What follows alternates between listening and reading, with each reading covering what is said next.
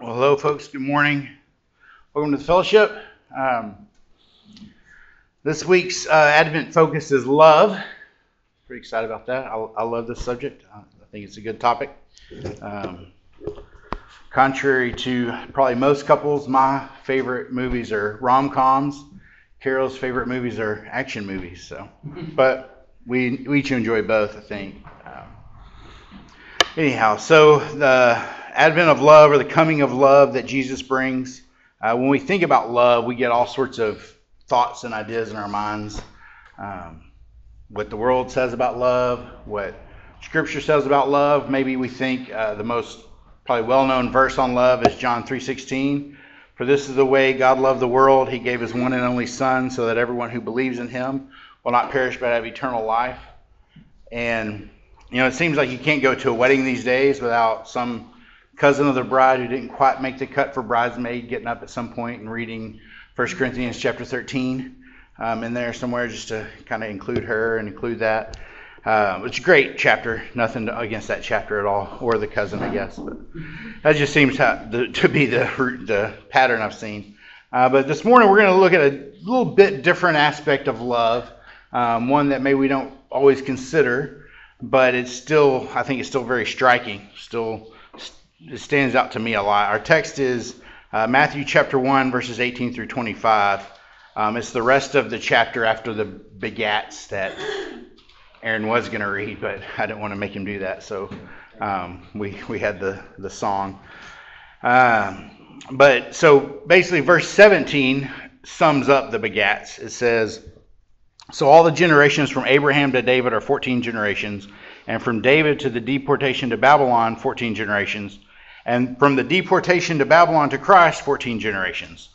So um, that sort of sums up this. Uh, Matthew lists these ancestors um, in these 14 different generations, these three tiers, uh, and this numerical approach to his genealogy. He skips some uh, direct ancestors. You know, he, he goes from a grandfather to the grandson or great grandfather and so on throughout here, but it's to keep that numerical thing. And uh, earlier this week, Carol and actually, Carol and I were actually having a conversation, and uh, she was wondering, she was wondering like, why do we go through Joseph, his stepdad, for his genealogy, for Jesus' genealogy back? Um, and I mean, it's not a blood, it's not the bloodline of Jesus. So why do we record that? Why is that important? And I said, well, you have to wait till Sunday to find out. So now you get to find out. Um, basically, we do that because. Um, you know, Luke captures the bloodline through Mary, Luke chapter 3. But um, by Jewish law, Jesus would have had um, all of the rights of a, as an adopted son to Joseph, Ju- Jesus would have had all the full birthrights and inheritance as, as, a, as a blood relative, as a bi- biological heir. And also, as we will find out in verse 22 when we get there, it's so that it can fulfill prophecy. So there's a lot more that goes into this. This whole um, this whole bloodline back through the Davidic king line. So the king line is the next in throne, and it goes even through the Babylonian captivity when there wasn't really a king, but it's who would have been king during that time. And we kind of looked at that a little bit when we were in the Minor Prophets. Um, but I mean, there's a whole deal with Solomon and them telling him you know, your descendant is no longer going to be king, your blood descendant, and Jesus is not blood descendant, but guess what? He's king. And so it's fulfilling all these prophecies throughout all that. Um, and then Mary's genealogy records it all the way back to Adam. We start with Abraham here. And so it's pretty, that's why it's important. That's why we go through Joseph. Um, so let's pray. We'll get into this text, look at it a little bit, and talk about love. Let's pray. Lord, I pray that you open up your word to us now. Open up our hearts to your word. Help us to uh, be overwhelmed by your love for us, um, by the love we'll see this morning in this text, and just our love for our fellow man, um, fellow Christian, fellow non believer in the world around us. Help us to uh, show love during this season, during this time of Advent as we're approaching Christmas and looking forward to the coming of Christ. I pray that you help us grow us in love even now. I pray this in Jesus' name. Amen. So, Matthew chapter 1, 18 through 25. It says, Now the birth of Jesus Christ happened this way. While his mother Mary was engaged to Joseph, but before they became to, but before they came together, she was found to be pregnant through the Holy Spirit. Because Joseph, her husband to be, was a righteous man, and because he did not want to disgrace her, he intended to divorce her privately. When he had contemplated this, an angel of the Lord appeared to him in a dream and said, Joseph, son of David, do not be afraid to take Mary as your wife, because the child conceived in her is from the Holy Spirit. She will give birth to a son, and you will name him Jesus, because he will save his people from their sins. This all happened so that what was spoken by the Lord through the prophet would be fulfilled. Look, the virgin will con- conceive and give birth to a son, and they will give him Emmanuel. And sorry, and they will name him Emmanuel, which means God with us. When Joseph awoke from sleep, he did what the angel of the Lord told him. He took his wife, but he did not have marital relations with her until she gave birth to a son whom he named Jesus.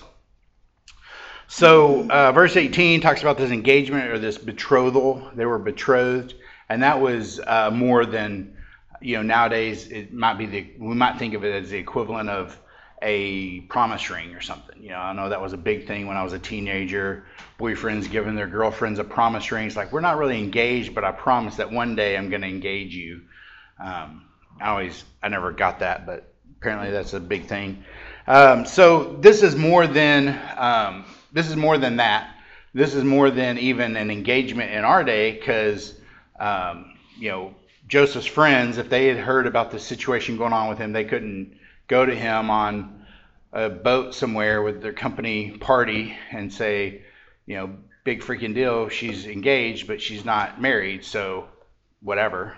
Um, that's that's more than this. Basically, they were um, this betrothal, this engagement would have been like a legal kind of a connection for them. They would have to get out of this engagement or this betrothal um, two ways. Uh, well, basically death or divorce are the two ways you could have got, gotten out of it.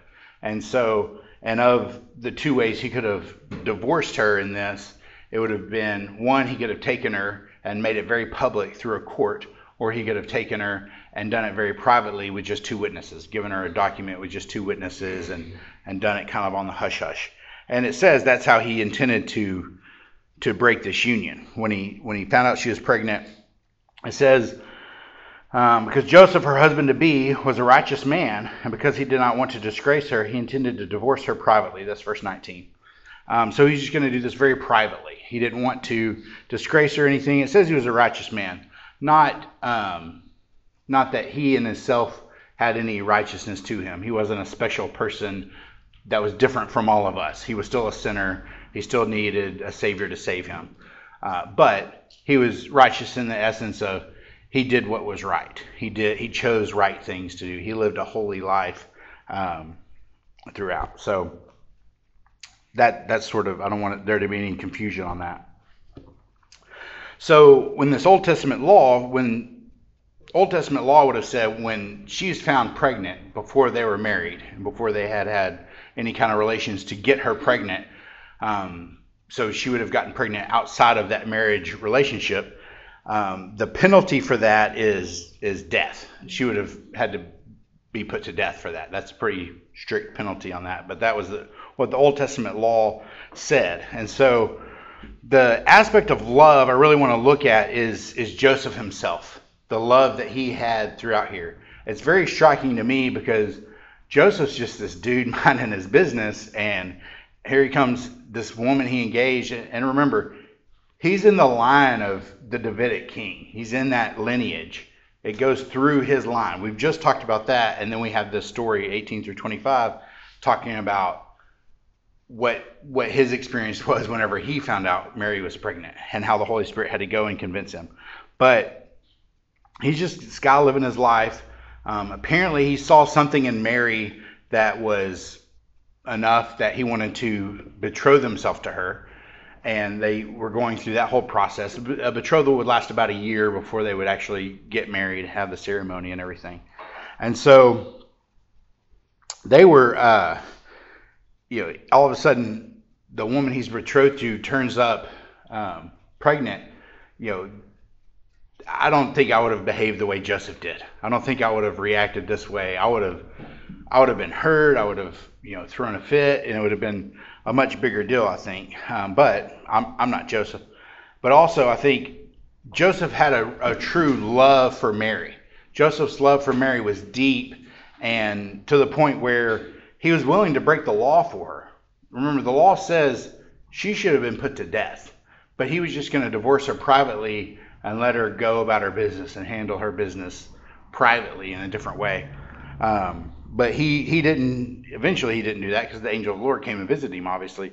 But he wasn't going to, um, he wasn't going to do that at all. He was just going to, you know, privately not make a big public spectacle out of it or anything. Um, and this would have brought shame on him. People would have looked at this and been talking about it. They would have brought, it would have brought a lot of shame on him and his family. Um, and he wouldn't have had the same status in society as he had had before because of this situation. And so he was uh, he was you know taking on a lot just to just to divorce her kind of privately, just to let it go privately. But then, um, verse 20, you know, the angel came to him when he was contemplating this. The angel Lord visited him in a dream, and he told him what was going on. You know, do not be afraid to take Mary as your wife. This is uh, toward the end of verse 20, um, because the child conceived in her is from the Holy Spirit. I would this would have just given me a lot more questions. I don't think I would have been that accepting as Joseph was, but he did. He says she's going to give birth to a son. You will name him Jesus because he will save his people from their sins. Um, and then the angel doesn't say this. This is just Matthew saying that this all happened. Like Matthew is wanting us to know, wanting them to know this all happened to fulfill that prophecy that Isaiah said back in Isaiah chapter 7. Look, the virgin will conceive and give birth to a son. They will call him, and they will name him Emmanuel, which means God with us. And so, this love that Joseph has for Mary is enormous. Um, and really, to me, it's unexplainable. There's no reason that any normal guy should have this kind of a love, except that the coming Christ is already instilling this love in him. It's because of this Emmanuel that's coming, this God with us that is coming, is going to save the people from their sins. And then, verse 24, when Joseph awoke from sleep, he did what the angel the Lord told him. He took his wife, but he did not have marital relations with marital relations with her until she gave birth to a son, whom he named Jesus.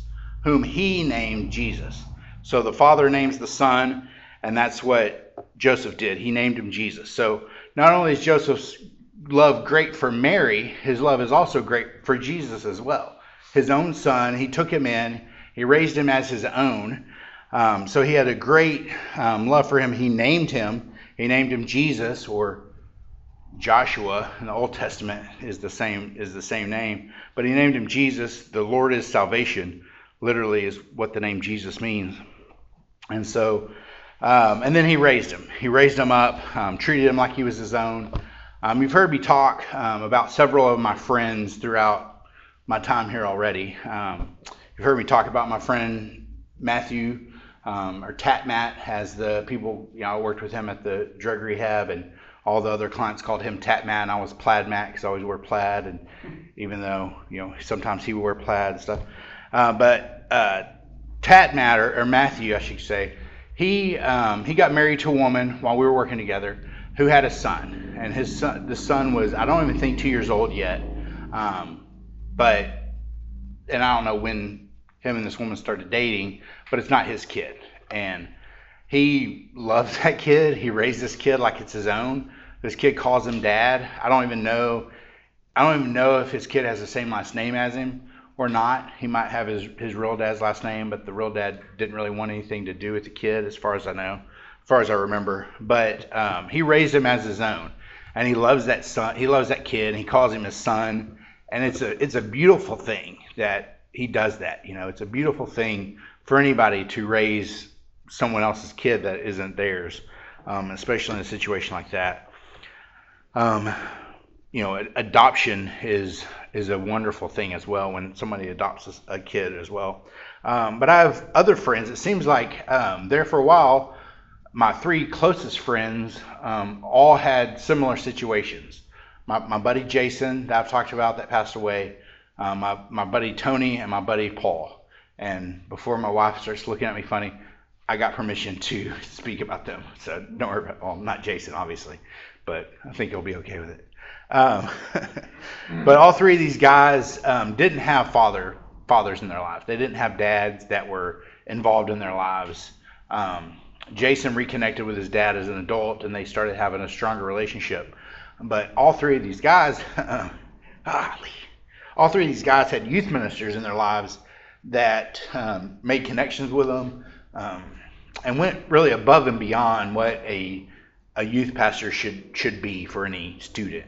Um, they started becoming more like father figures.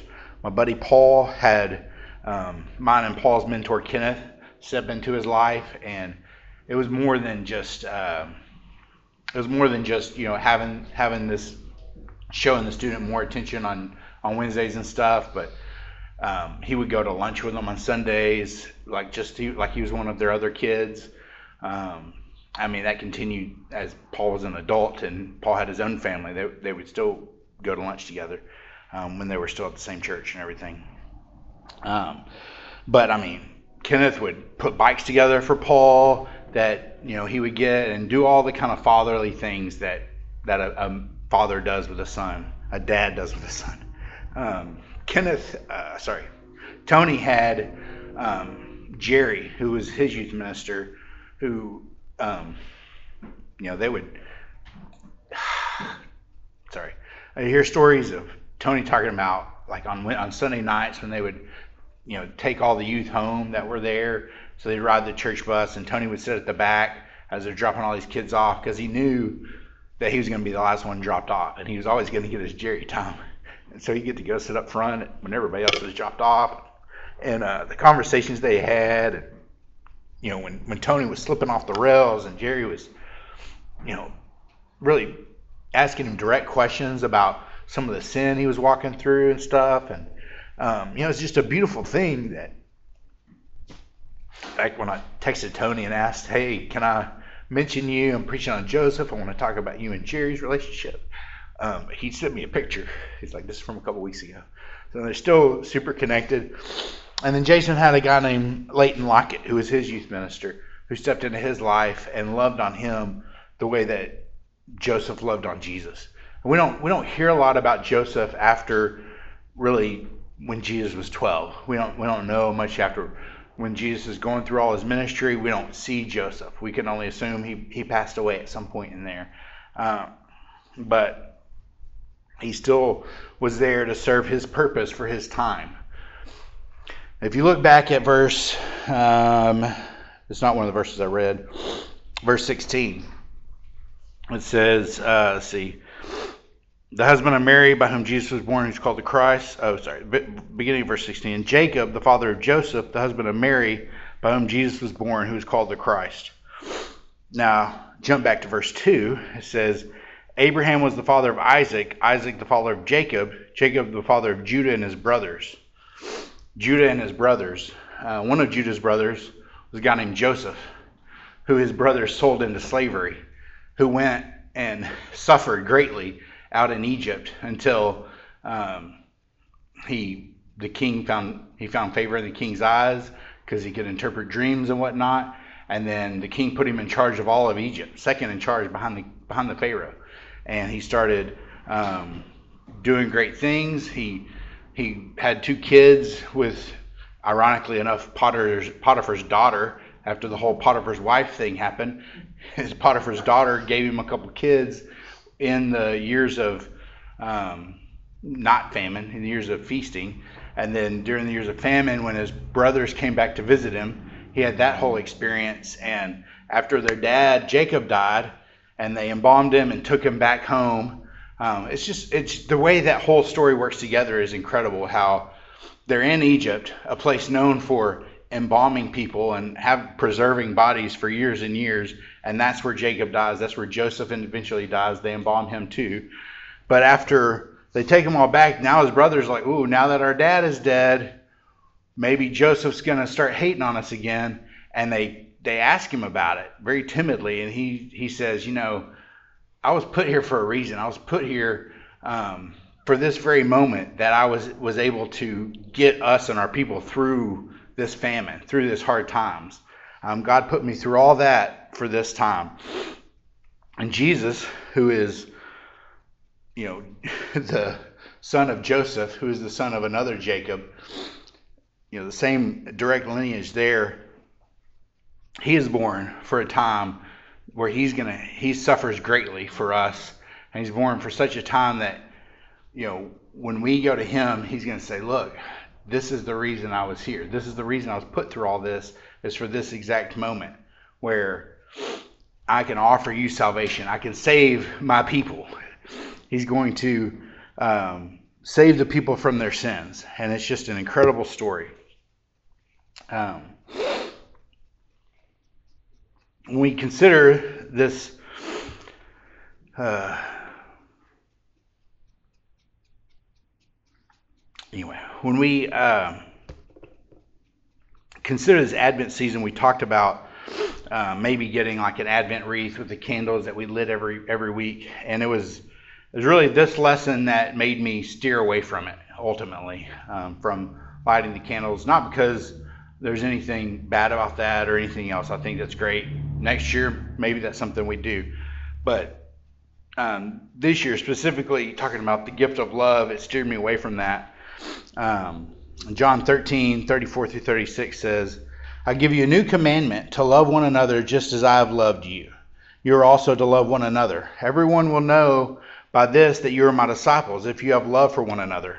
Um, and so uh, we don't want to light candles in here because I wanted to let our light shine for for everyone, even outside of here. Um, I want us to be filled with this love that will shine out for everyone. Um, if there's any Neil Diamond fans in here, I would tell you to let your heart light shine, to turn on your heart light. Um, let it shine wherever you go. Let it make a happy glow for all the world to see. So, if you're not a Neil Diamond fan, maybe we'll just uh, keep it biblical. So, here's a verse about that. You are the light of the world. A city located on a hill cannot be hidden. People do not light a lamp and put it under a basket, but on a lampstand, and it gives light to all in the house. In the same way, let your light shine before people so that they can see your good deeds and give honor to your Father in heaven. Stay alert, stand firm in the faith, show courage, be strong. Everything you do should be done in love. Dear friends, let us love one another because love is from God, and everyone who loves has been fathered by God and, and knows God. The person who does not love does not know God because God is love. By this love of God is revealed in us that God has sent his one and only Son into the world so that we might live through him. And this is love. Not that we have loved God, but that he loved us and sent his Son to be atone, the atoning sacrifice for our sins. Dear friends, if God so loved us, then we also ought to love one another. No one has seen God at any time. If we love one another, God resides in us, and his love is perfected in us. By this we know that we reside in God and he in us, and that he has given us of his Spirit. And we have seen and testify that the Father has sent the Son to be the Savior of the world. If anyone confesses that Jesus is the Son of God, God resides in him, and he is God. And we have come to know and to believe the love that God has in us. God is love. And the one who resides in love resides in God, and God resides in him. By this, love is perfected with us, so that we may have confidence in the day of judgment, because just as Jesus is, so also are we in this world. There is no fear in, in love, but perfect love drives out fear, because fear has to do with punishment. The one who fears punishment has not been perfected in love. We love because he first loved us. Therefore, as the elect of God, holy and dearly loved, clothe yourselves with a heart of mercy, kindness, humility, gentleness, and patience, bearing with one another and forgiving one another. If someone happens to have a complaint against anyone, just as the Lord has forgiven you, so you also forgive others. And to all these virtues add love, which is the perfect bond. Above all, keep your love for one another fervent, because love covers a multitude of sins. Just as the Father has loved me, I have also loved you. Remain in my love. If you obey my commandments, you will remain in my love, just as I just as I have obeyed my Father's commandments and remain in his love. So I've told you these things so that my joy may be in you and your joy may be complete. My commandment is this to love one another just as I have loved you. No greater love, no one has greater love than this, that one lays down his life for his friends. You are my friends if you do what I command you. I no longer call you slaves, because the slave does not understand what his master is doing.